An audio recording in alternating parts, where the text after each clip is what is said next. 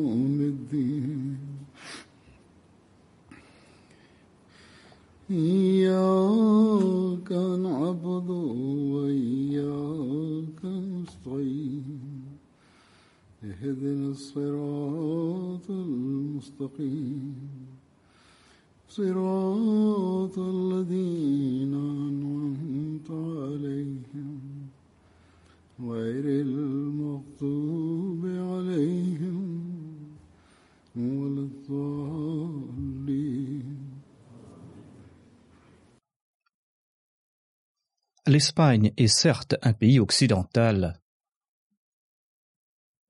mais l'Espagne est considérée comme l'un des pays les plus faibles économiquement en Europe.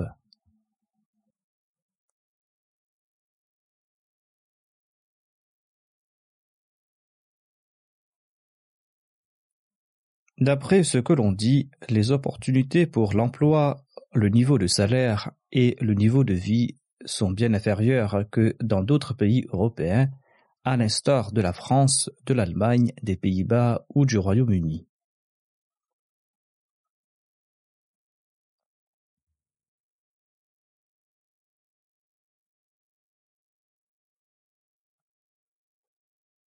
Cependant, la situation économique de l'Espagne est meilleure qu'au Pakistan pour ceux qui immigrent du Pakistan. C'est pour cette raison que nombre de Pakistanais s'établissent ici pour leur business ou pour trouver un emploi.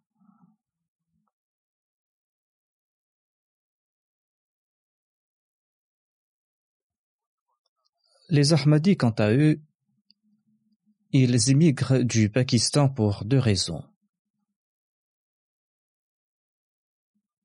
La plus grande raison concerne les restrictions sur la pratique religieuse et le manque de liberté dont ils sont victimes là-bas au Pakistan. Ensuite, les Ahmadis du Pakistan viennent s'établir ici afin de jouir d'une meilleure situation économique. La majorité des demandeurs d'asile ou la majorité de ceux qui demandent le droit de séjour permanent présente comme raison le fait que les Ahmadis ne peuvent pas se proclamer musulmans librement au Pakistan, qu'ils ne peuvent pas rendre culte à Dieu ou respecter leurs traditions religieuses en toute liberté au Pakistan, et ce en accord à leur foi. C'est-à-dire qu'ils ne peuvent pas se proclamer musulmans ou rendre culte à Dieu ou respecter leurs traditions religieuses en toute liberté au Pakistan. Certains présentent la réalité telle qu'elle lorsqu'ils font leur demande d'asile. D'autres, par contre, racontent des histoires. Cela est moins courant en Espagne qu'ailleurs en Europe. Alors qu'en réalité, pareilles exagérations ne sont point nécessaires. En maintes occasions, j'ai expliqué que si l'on dit la vérité, et si l'on présente la persécution religieuse subie par les Ahmadis au Pakistan, en soulignant que vivre dans une telle situation est en soi une torture mentale permanente.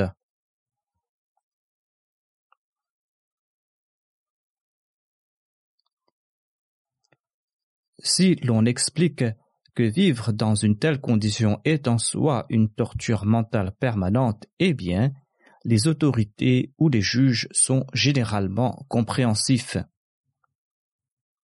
Ils sont enclins à apporter leur soutien et à faire montre de compassion.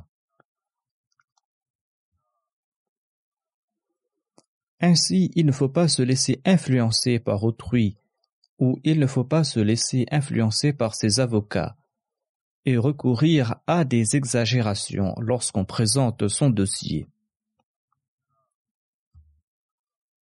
De même, la déclaration doit être la même du début jusqu'à la fin.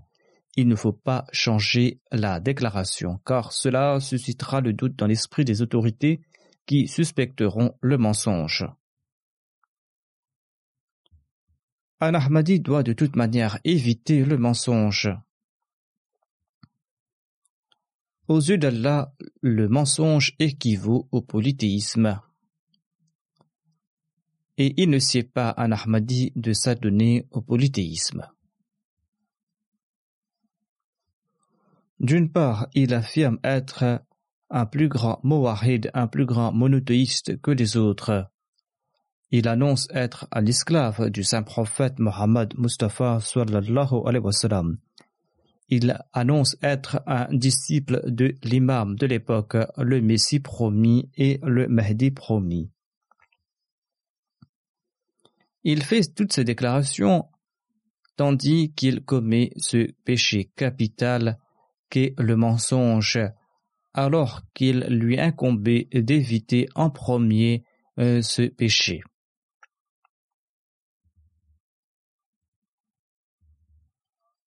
À cet égard, tout Ahmadi doit accomplir son analyse de conscience.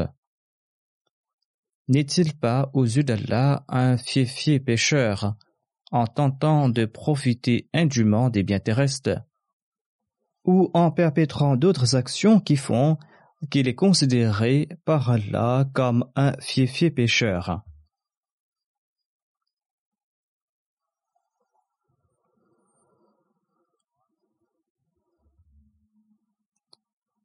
Ayant quitté son pays afin de préserver sa foi et afin de pratiquer sa foi, l'on doit accorder priorité au respect des commandements divins.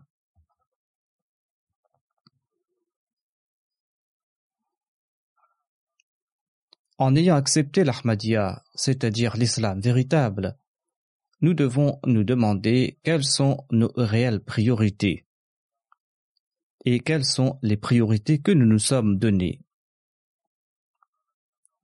Si ces priorités s'opposent au commandement divin, eh bien, en ce cas, nous n'aurons pas atteint l'objectif de notre émigration. Si nos priorités sont conformes au commandement divin, eh bien, nous aurons atteint l'objectif de notre émigration et en ce cas, nous serons récipiendaires des faveurs divines. Si notre fondation repose sur le mensonge, ici l'acquisition des biens terrestres est notre objectif, eh bien en ce cas nous ne mériterons pas les faveurs divines.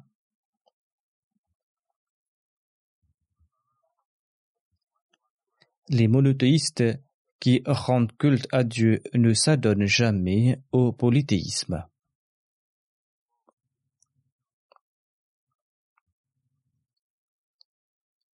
Ceux ayant compris le but de leur naissance se donnent pour objectif l'acquisition du plaisir divin.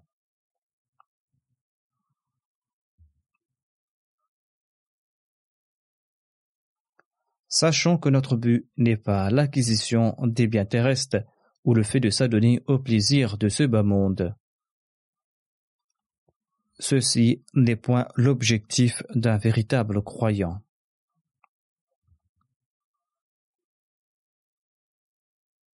C'est pour le plaisir de Dieu.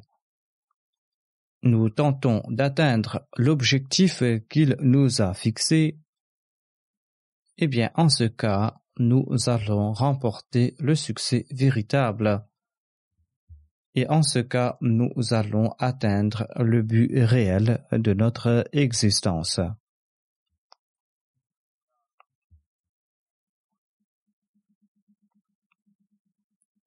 Nous recevrons de toute manière les biens et les faveurs d'ici-bas, car Allah ne prive pas de bienfaits terrestres et célestes ceux qui tentent de mériter son plaisir.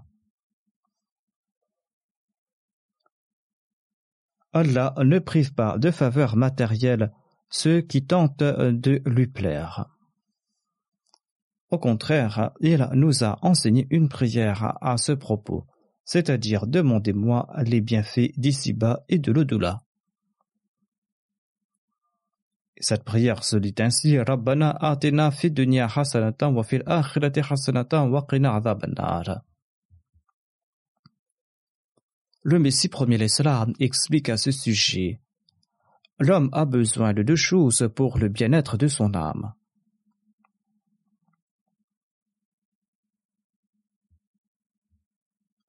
Primo, il a besoin d'une vie courte sur cette terre, ainsi que la protection contre les malheurs, les violences et les épreuves d'ici-bas. Deuxièmement, il a besoin de la protection contre la turpitude et d'autres maladies spirituelles, autant de choses qui l'éloignent de Dieu. L'homme n'a que deux besoins. Tout d'abord la protection contre les malheurs et les maladies physiques et la protection contre les malheurs et les maladies spirituelles. Il doit tenter de s'en prémunir.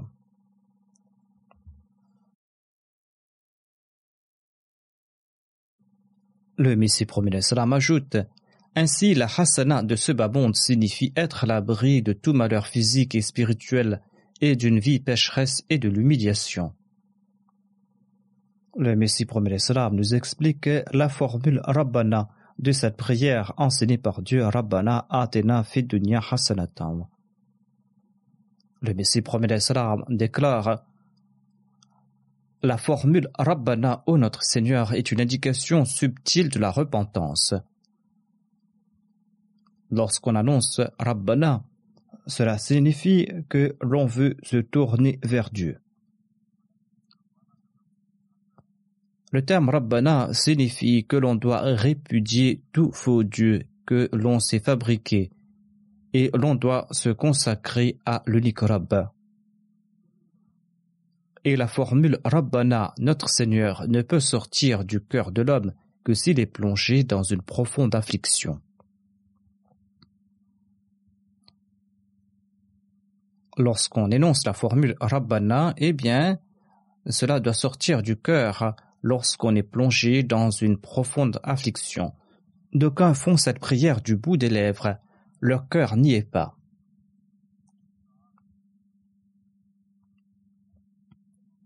Celui qui supplie Dieu sincèrement pourra en réalité énoncer la formule Rabbana.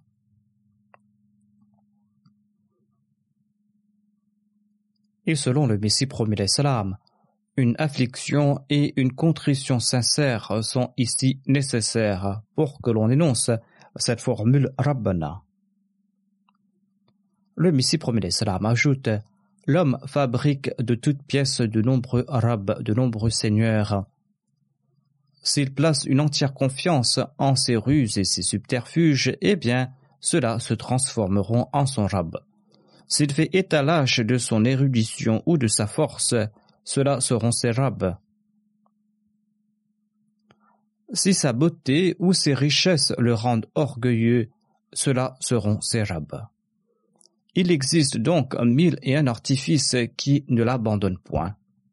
Et tant qu'il ne s'en détourne pas, et tant qu'il ne courbe pas l'échine devant Dieu l'unique et le véritable Rab, et tant qu'il n'énonce pas la formule Rabbana, le cœur empli de détresse, et la voix tremblante d'émotion, eh bien il ne reconnaîtra pas le véritable Rab.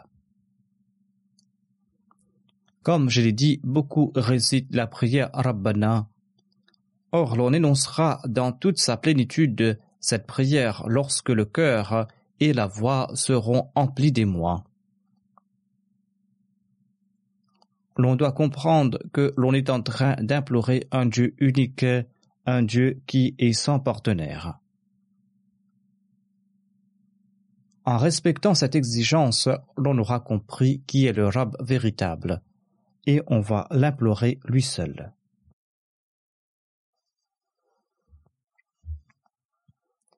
Le Messie premier l'Islam ajoute Envahi par un grand désarroi, le croyant doit se présenter le cœur contrit à son Seigneur. Avouant ses péchés, et lui adressant les paroles Rabbana, c'est-à-dire tu étais l'unique et le vrai Rabb. Mais je m'étais fourvoyé et j'ai erré ici et là.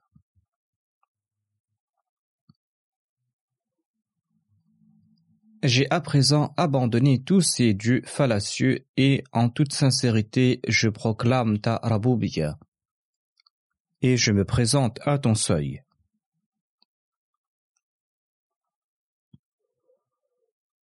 Le Messie premier Islam souhaitait que nous nous prosternions devant Dieu et que nous lui rendions culte et que nous comprenions l'objectif de notre existence.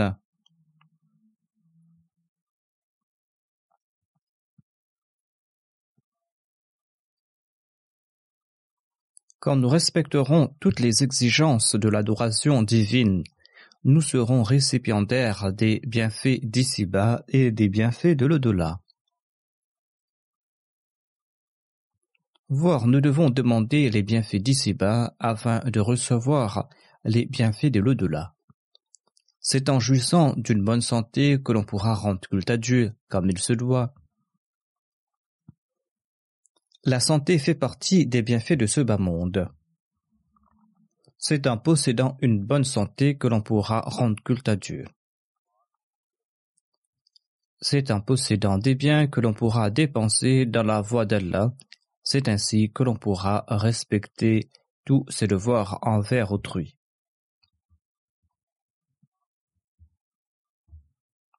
N'oublions pas ce principe important. Nous pourrons respecter toutes les exigences du culte divin quand nous tenterons d'atteindre l'objectif de notre création, objectif de notre création fixé par Dieu l'exalté lui-même.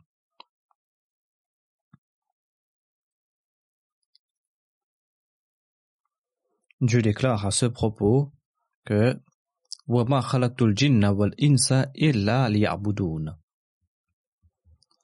c'est-à-dire j'ai créé les djinns et les hommes pour qu'ils m'adorent. Ainsi, chaque commandement divin, l'un après l'autre, vise à susciter le souvenir d'Allah.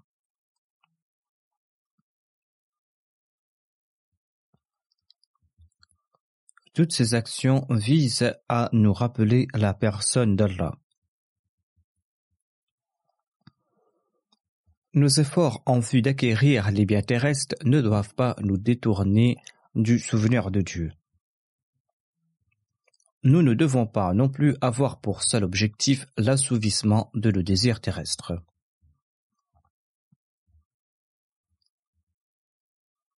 Le Messie premier salam déclare Allah affirme qu'il a créé les djinns et les hommes afin qu'ils le reconnaissent et afin qu'ils l'adorent.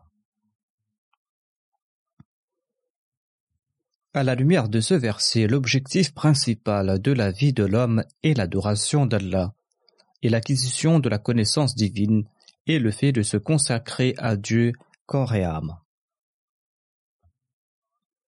L'homme n'est pas à même de se fixer l'objectif de sa vie. Il n'est pas à même de se fixer l'objectif de sa vie car il ne vient pas en ce monde de son propre gré et il ne le quitte pas non plus de son propre gré. L'homme n'est qu'une créature et son créateur l'a doté de facultés supérieures comparées aux autres créatures. C'est-à-dire que l'homme est le meilleur de la création de Dieu et Dieu lui a doté de ses facultés supérieures. Et c'est ce même Dieu qui lui a fixé l'objectif de sa vie que l'homme comprenne ou non cet objectif. Qu'il comprenne ou non cet objectif, mais sans nul doute, l'objectif de sa vie est l'adoration d'Allah, l'acquisition du savoir divin et le fait de s'annihiler en la personne de Dieu. Lorsque nous accorderons de l'importance à ce point, nous deviendrons dès lors de véritables croyants et les bienfaits de ce monde deviendront des moyens pour atteindre la satisfaction de Dieu.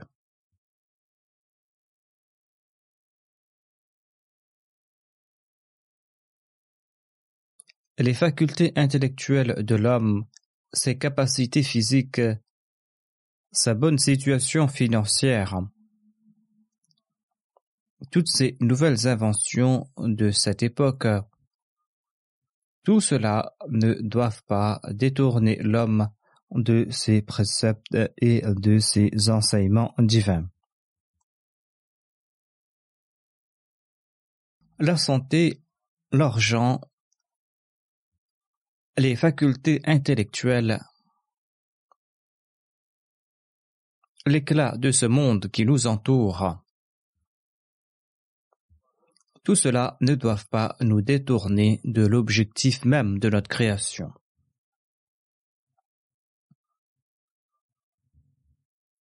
Comme je l'avais mentionné, la plupart des Ahmadis sont venus dans ces pays pour des raisons religieuses. Ils se sont établis ici car il leur était interdit de pratiquer leur religion dans leur pays d'origine. Il faut toujours garder cela à l'esprit. Les Ahmadis déclarent que conformément à la prophétie du saint prophète Mohammed après une longue période des ténèbres, le soleil de l'islam devait se lever de nouveau à l'époque du Messie premier d'Islam. Et le Messie premier d'Islam a été suscité afin de sortir les musulmans des ténèbres pour les ramener vers la lumière et vers ses véritables enseignements, des enseignements qui sont exempts d'innovation. Le Messie premier d'Islam devait aussi transmettre le bel enseignement de l'islam aux non-musulmans. Avec leur arrivée dans ces pays, il incombe à présent à chaque Ahmadi d'essayer de remplir cette grande responsabilité. Dans chaque ville, là où se trouvent des Ahmadis, ils doivent informer leur entourage à propos des véritables enseignements de l'islam. Les actes, les qualités morales, le niveau d'adoration de l'Ahmadi doivent attirer l'attention des autres sur lui. En plus de distinguer les Ahmadis des autres, cela permettra d'ouvrir des portes pour l'établir auprès des populations locales. Tous les Ahmadis doivent avoir conscience qu'ils ont une très grande responsabilité. Cette responsabilité est que tout d'abord ils doivent comprendre l'objectif de la création et ils doivent aussi attirer l'attention des autres à propos de l'objectif de leur existence. Il faut informer le monde que les bienfaits d'ici-bas qui ont été créés par Dieu ne visent pas à éloigner les gens de Dieu. Au contraire, ces bienfaits sont là pour attirer les gens vers Dieu. Ainsi donc il faut user de ces bienfaits à bon sinon on court vers la destruction. Quatre ou cinq ans de cela, le monde n'imaginait pas qu'il avancerait de façon aussi dangereuse vers cette destruction, ou le monde n'était pas prêt d'accepter ce fait. Aujourd'hui, les circonstances sont totalement différentes. La raison pour laquelle ce monde avance vers cette destruction se trouve dans le fait que l'Occident pense que son progrès matériel le protégera de cette destruction. Et même s'il y a d'éventuels dégâts, il pourra les combler. Mais ceux qui pensent en ces termes se trompent. Lorsque les conséquences dévastatrices des guerres s'abattront, si jamais elles se battent, bien qu'il existe des États qui sont stables économiquement, ces États et ces pays, dans un premier temps après la guerre, tenteront de se rétablir de nouveau.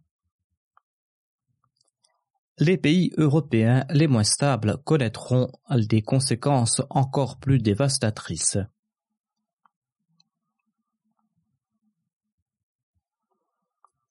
Là où résident les Ahmadis, ils doivent essayer à leur niveau d'éviter que cela n'arrive. Ils doivent, grâce aux prières, essayer d'attirer la grâce d'Allah, car c'est uniquement la grâce divine qui sauvera le monde de cette destruction. Afin de mériter la grâce divine, il est important de mettre en pratique les commandements d'Allah l'exalté.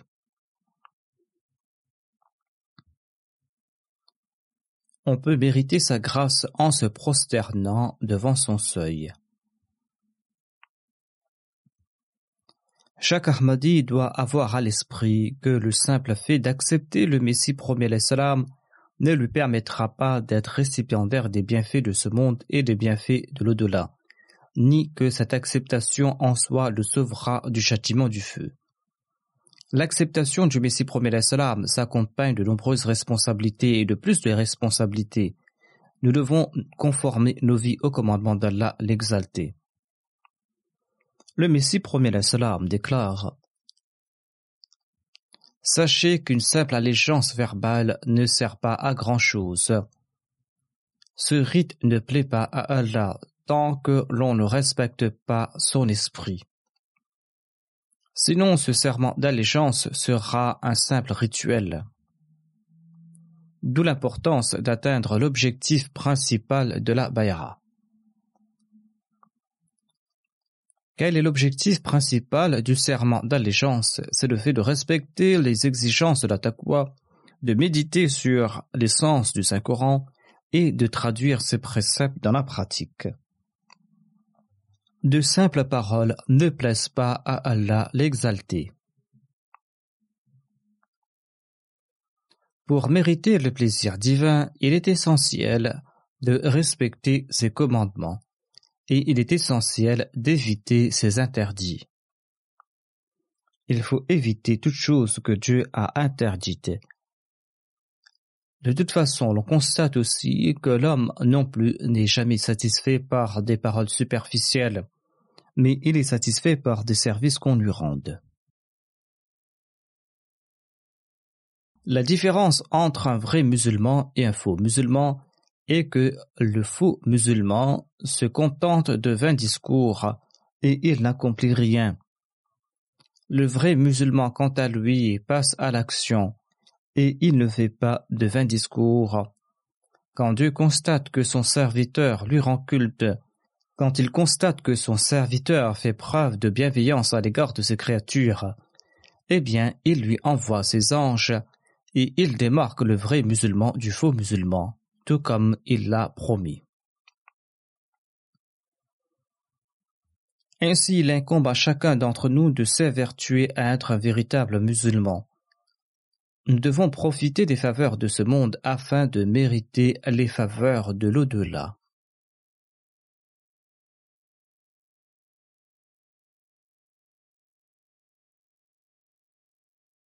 Ayant été contraints euh, de quitter nos pays en raison de notre foi, nous devons respecter les exigences de l'adoration divine et nous allons devoir respecter tous les préceptes religieux.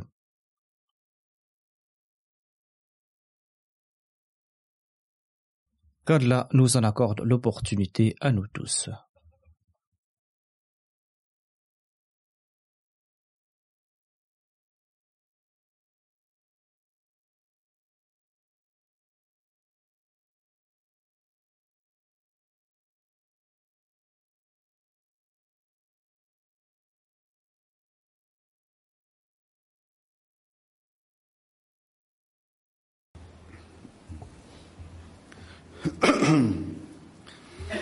الحمد لله الحمد لله نحمده ونستعينه ونستغفره ونؤمن به ونتوكل عليه ونعوذ بالله من شرور انفسنا ومن سيئات اعمالنا من يهده الله فلا مضل له ومن يضلل فلا هادي له. ونشهد أن لا إله إلا الله ونشهد أن محمدا عبده ورسوله. عباد الله